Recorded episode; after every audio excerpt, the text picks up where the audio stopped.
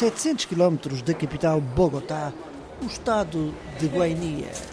É o quinto maior da Colômbia. Na cidade de Inirida, o movimento intenso no porto marítimo é constante, sempre com cargas e descargas de grandes barcos que percorrem milhares de quilómetros ao longo dos rios e afluentes da Colômbia e da vizinha Venezuela.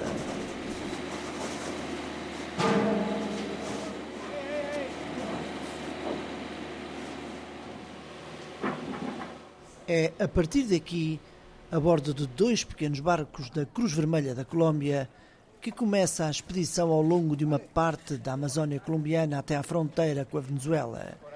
Através do rio Orinoco, que nasce na Venezuela, é um dos mais importantes da América do Sul, não só pela sua extensão, mais de 2.700 quilómetros, como pelas dezenas de pequenas aldeias, quase todas de povos indígenas, que existem nas suas margens.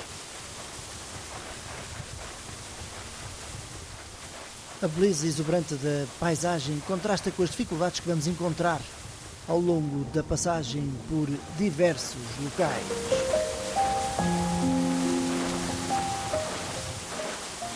A bordo, vários elementos da Cruz Vermelha e colombiana, bem como um representante para a América Latina da ECHO, Direção-Geral da Proteção Civil e Ajuda Humanitária da Comissão Europeia. Ao fim de quase duas horas de viagem, a primeira paragem. 20 famílias, 55 pessoas indígenas de várias etnias. Em Berrocal, são sobretudo da etnia Puinave. Na casa do cacique, o chefe da comunidade, Carmo Caissara, já prepara as refeições com o que a terra e o rio generosamente lhes dão todos os dias. O pequeno almoço é sempre peixe, não é? Sim, sempre. Pescado e mandioca. Sim, sempre. Peixe, mandioca e pão de mandioca. E pepa. E pepa, carne de animal. Este foi caçado agora, não? Sim, esse foi que mataram. Como se chama? Lapa. Vai cozinhá-lo? Sim, vamos Sim, vamos cozinhá-lo para o el almoço.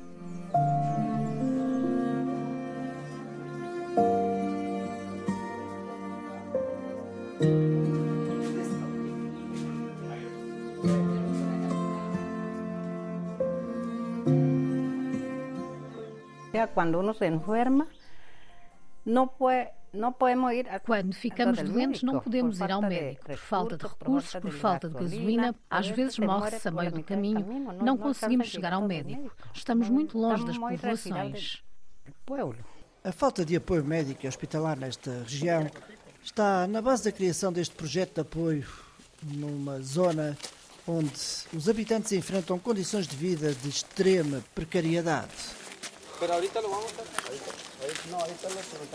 A poucos metros da Casa de Carmo está ancorada a balsa médica da Cruz Vermelha, que durante 15 dias recebeu em média 150 pessoas por dia, na sua maioria mães e crianças. Esta é a altura do ano em que surgem os grandes problemas de saúde nesta região, como adianta o coordenador deste mini hospital, Leandro Velés. Normalmente ha sido desnutrición. Normalmente são casos de Desnutrição desnutrição. e nesta época de inverno, temos também de paludismo, malária e paludismo. E nós temos os medicamento medicamentos para tratar esse tipo tipo de doenças. Nota-se que há mais venezuelanos que procuram auxílio nos últimos tempos ou não? Nosotros en el punto donde nosotros siempre estamos atendiendo en territorio colombiano. Estamos a atender em hacemos território colombiano, mas colocamos em locais estratégicos para que os Venezuela venezuelanos possam passar. E a E proporção é mais venezuelana venezuelana que colombiana, do que colombiana, porque as comunidades são maiores. Normalmente. Y el acceso a salud en esos territorios Pero está... llegan Chegam aqui em piores condições de saúde?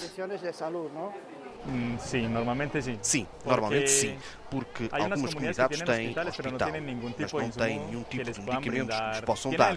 Têm pessoal, porque têm médicos pero e no enfermeiros, mas não têm como aplicar uma injeção, não têm medicamentos. Então, para Entonces, eles para é ellos es muito complicado. e aproveitam o facto de nós estarmos aqui e os serviços que lhes oferecemos. para acceder a los servicios que brindamos. ¿Vosotros conseguís Conseguem dar resposta a tudo o que vos pedem ou é difícil? Es difícil. Es difícil. É difícil, porque é difícil es porque a procura é muita e a nossa E capacidade é limitada. Estamos E a limitados ao que temos na balsa. Fazemos o que é humanamente que possível dentro das condições que temos. Y hacemos lo humanamente posible, pero dentro de las posibilidades que tengamos nosotros.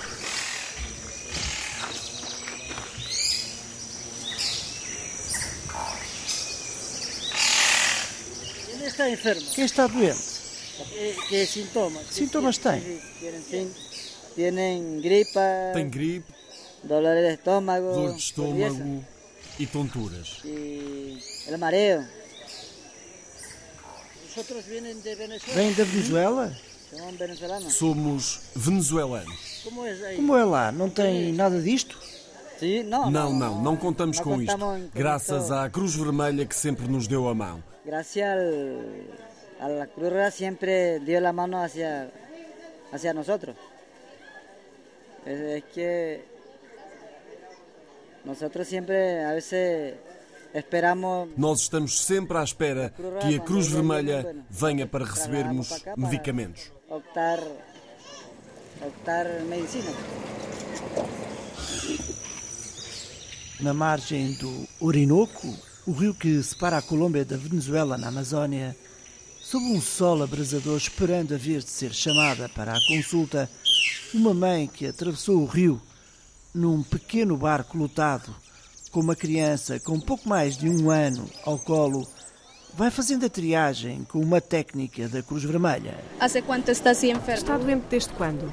Ya casi un mes. Já há quase um mês. Cuéntame qué síntomas E que sintomas tem? Porquê é que o trouxe? Que sintomas Ah, tem? lo trajiste. ¿Qué síntomas No, tiene? no, él, él tiene gripa, no, Gripe, não, não sei. ¿Y qué tienen los O que é que ele tem nos olhos? Vermelhos desde de que começou. Veja, Parece uma alergia. sim, parece uma alergia. Ele não dormia nada e ficou não doente de noite. se enfermó. E o que é que lhe deu? Não dei nada. ¿De dónde nació el bebé? Onde é que nasceu o bebê? en casa. Em casa. ¿Y tienen alguna E teve a ajuda de uma parteira? No, mi esposa nomás. Não, foi o meu marido e a minha mãe. Como é que correu? Correu bem. todo bien. ¿Doloroso? Sí. As crianças são a grande preocupação. As equipas médicas da Cruz Vermelha colombiana têm também especial atenção ao ambiente familiar de centenas de povos indígenas, como refere a psicóloga Nelly Castilho. Los principales son eh, problemas. Os principais problemas são ruptura ou separação de casais, divórcios. ¿Por qué? Porque muitos dos maridos, dos pais, esposos digo, vão para as minas trabalhar em busca de sustento e deixam as mulheres com os seus filhos pequenos. Vão e quem sabe, pois não regressam nem lhes mandam um sustento diário. quizás después no regresa, tampoco les manda el sustento diario. ¿m? Está a falar de minas ilegais? Sim, minas ilegais. E hoje a mulher também pode ir para as minas e deixar o seu marido com os filhos e abandonar o seu la lar, não é? Y deja a su señor esposo con sus niños y abandona a su hogar, ¿verdad? Mães demasiado jovens. A cultura de algumas etnias indígenas impõe que à primeira menstruação as jovens tenham de casar e os meios anticoncepcionais não são aceitos. Muchos casos de, embarazo de adolescentes Muitos casos de gravidez na adolescência, porque há culturas que proíbem que a mulher faça planeamento, utilize métodos anticoncepcionais. Então, por razões culturais, dizem que quando a rapariga tem a sua primeira menstruação, já está apta a contrair matrimónio e não deveria ser assim. a tener su, cuando ya su primera menstruación, su primera regla, que ya está apta para contraer matrimonio y no debería ser así. Y son esos casos E são estes casos que eu atendo diariamente e também casos de consumo de substâncias psicoativas. A pequena aldeia de Berrocal ficou para trás. A balsa da Cruz Vermelha prepara-se para regressar à capital da província, Guainia, para voltar dentro de duas semanas para uma nova missão. De novo, a bordo das pequenas embarcações, o nosso destino é agora a aldeia de Guaiare.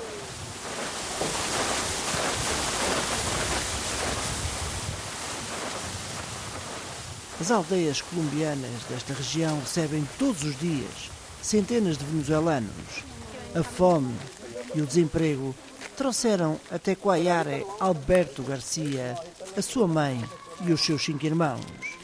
A situação está muito difícil, a moeda monetária. A situação está muito difícil. A moeda venezuelana não estabiliza, os preços estão muito altos e por essa razão estamos aqui na Colômbia.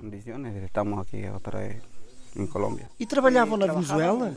Sim, nós Sim, trabalhávamos na Venezuela. E agora? Por el momento, ahorita nós não temos emprego. No momento não temos emprego, não temos trabalho, vivemos só da pesca. Vivimos só de, de pesca.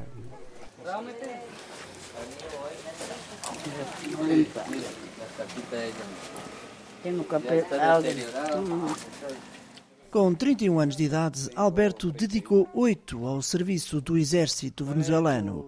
Hoje é um homem que tem dificuldade em falar do seu país e do atual regime. Eu fui militar em Venezuela. Fui militar na Venezuela, das Forças Armadas, Infantaria e Marinha venezuelanas. Esse foi o meu trabalho. Quanto tempo? Mais mais. Quantos anos? Eh, tuve durante oito anos. Durante oito anos nas Forças Armadas. Não o deixaram ficar mais tempo? Não, depois porque já não fiquei porque a situação tornou-se mais difícil. O meu ordenado não chegava e decidi sair das Forças Armadas. Decidi retirar-me das Forças Armadas. Como mira o regime de Maduro? Pues cuando yo empecé, pero mí me gustaba porque me ha ido bien durante durante um tempo. Quando comecei gostava porque corria bem durante esse tempo, mas quando começou a crise não deu para continuar a trabalhar porque o dinheiro não chegava para sustentar a família. E o trabalho não me dava para manter a família. Agora se considera-se um opositor ao regime? Ao regime agora. Sim, porque o presidente, pues. Sim, porque o presidente continua igual. Sigue igual. Na província de Guainia, a presença do Estado é praticamente inexistente. A região é caracterizada pelo silêncio dos seus moradores. A presença de grupos guerrilheiros dissidentes das FARC, Forças Armadas Revolucionárias Colombianas, que controlam as minas de ouro e coltan na zona de fronteira, leva muitas vezes ao recrutamento forçado das populações para atividades ilegais. Há uma parte na Venezuela onde estão as minas, onde está a exploração. Há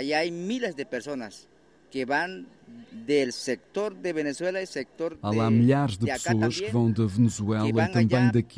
Vão para lá à procura de uma vida melhor, mas acontece que não há, não a encontram. Resulta que não há, ou seja, eles não encontram. Claro, Claro, ser pode ser que a encontrem, mas não, não é suficiente. São explorados? São explorados, exatamente, sim.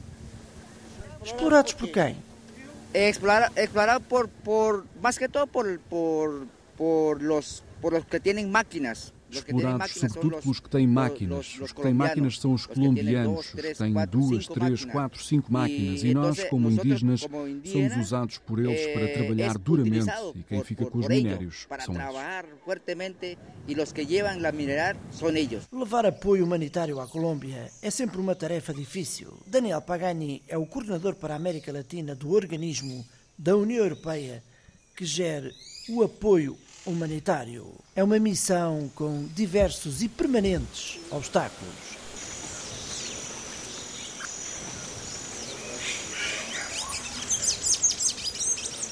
Colômbia é um país que padece de 60 anos de conflito armado. A Colômbia é um país que sofre há 60 anos com um conflito armado. É um conflito muito complicado, com muitos atores. Os acordos de paz de 2016 não funcionaram como era esperado e tudo se fragmentou. Antes existiam as Farc, agora existem muitos dissidentes, muitos grupos criminosos, o que torna o território colombiano mais complicado para uma intervenção humanitária. Porquê? Porque não existem grandes atores armados, mas sim muitos pequenos atores. Então, as organizações humanitárias, como a Cruz Vermelha, têm de garantir a sua própria segurança. Isso é muito complicado. E isso lo hace muito complicado. Existem territórios em Colômbia onde não existe acesso humanitário porque os grupos armados afuera da lei Existem territórios da Colômbia onde não há apoio humanitário porque os grupos armados que estão fora da lei não deixam chegar ao terreno organizações humanitárias porque têm medo que depois estes grupos informem o governo ou então uma questão de falta de confiança. É um desafio contínuo. Um desafio contínuo porque as pessoas, como os doutores da Cruz Roja, por exemplo, este é um desafio contínuo porque as pessoas, como por exemplo os médicos da Cruz Vermelha, que vão para o interior das selvas complicadas, estão a arriscar as suas vidas. Muitas vezes já tiveram situações complicadas, com ameaças graves. Pero a ajuda humanitária é neutral nenhum tipo de parte política. Com nível de negociação. A ajuda humanitária é neutral, não toma politicamente o partido de ninguém. Temos que negociar com todos os grupos para garantir o maior número de operações de ajuda humanitária. Os grupos criminosos também sabem que a ajuda humanitária salva a vida das pessoas. Nós não estamos aqui para fazer parte de um conflito, mas sim para ajudar com serviços de saúde ou de educação em situações de emergência, para que um médico possa ser visto como tal. É um desafio. O conflito colombiano, sem dúvida, que põe em risco a ajuda humanitária. O conflito colombiano põe em risco a ajuda humanitária, sem dúvida.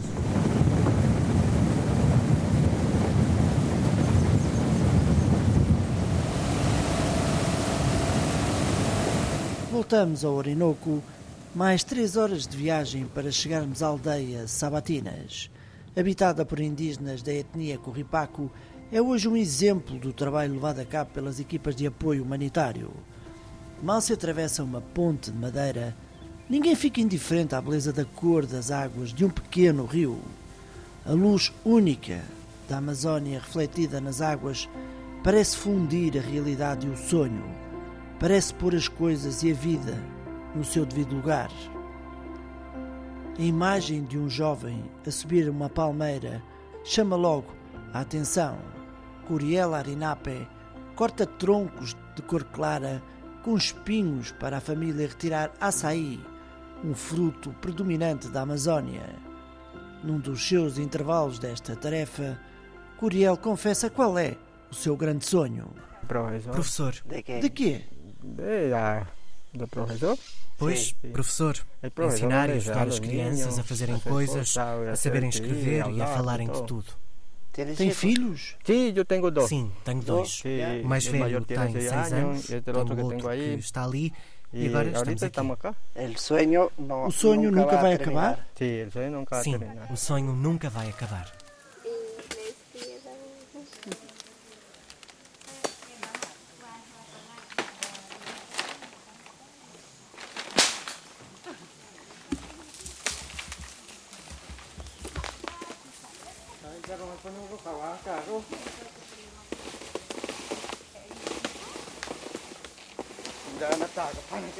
Sim, terminar. o sonho nunca vai acabar. Enquanto o Curiel vai apanhando açaí, no centro da aldeia a Cruz Vermelha cumpre mais uma ação de formação. Desta vez, um simulacro do incêndio para que os moradores aprendam como atuar.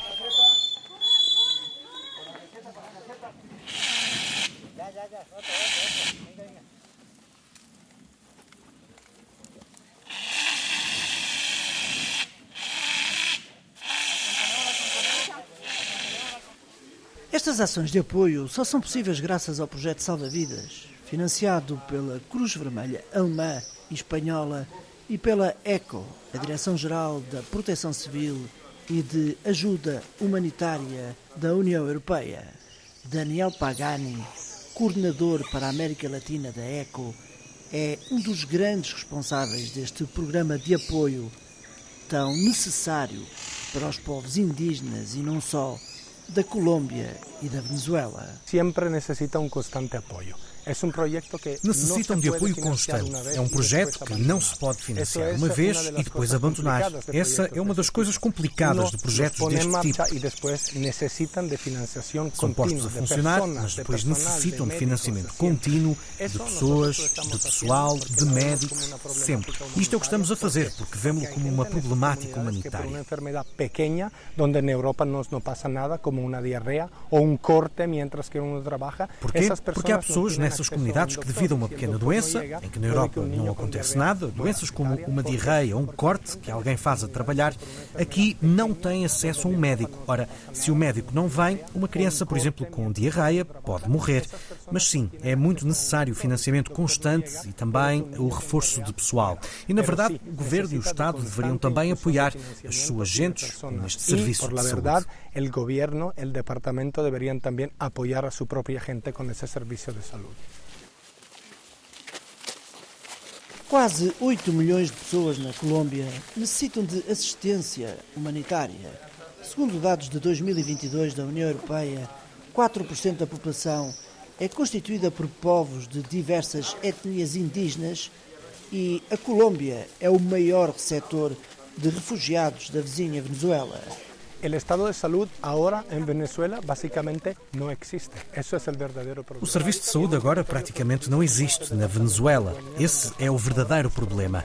E num território fronteiriço, como este departamento de Guainia, onde estamos agora, esse problema é enorme. Por isso, a balsa humanitária tem recebido muitas comunidades, como ouvimos durante estes dias, que vêm da Venezuela. Cruzam o rio para chegar à Colômbia. Atravessam o rio para chegar à Colômbia e são depois atendidas pelos médicos desta balsa humanitária.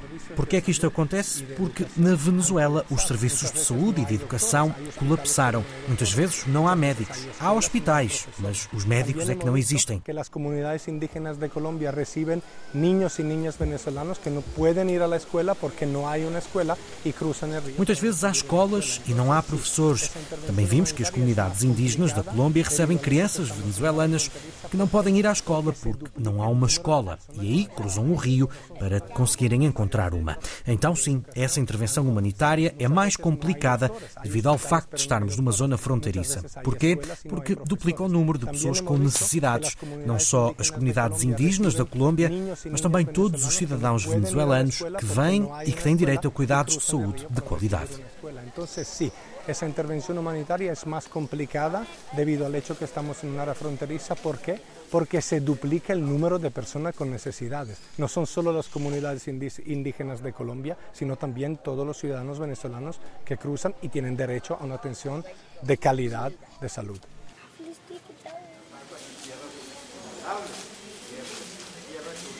Enquanto as equipas da Cruz Vermelha continuam no terreno, as crianças da aldeia de Sabanitas aproveitam para brincar e divertirem-se com a nossa presença. Buenos días. Hola. Jareguaycao. Es la vida de Colombia también. Mucha vida se mueve en esos ríos, pero junto a la vida también se mueve la muerte. É vida na Colômbia também. Muita vida acontece nos rios, mas junto com a vida também acontece a morte.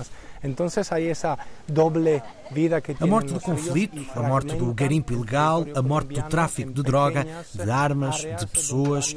Então há esta vida dupla que tem os rios e fragmentam o território colombiano em pequenas áreas, onde vários grupos interagem. Por isso, não existe uma só Colômbia onde fazer uma intervenção, um trabalho humanitário. Existem sim milhares de pequenas Colômbias, cada uma com a sua alma, cada uma com a sua dificuldade e vida. Existen miles pequeñas Colombia, cada una con su alma, dificultades y vida.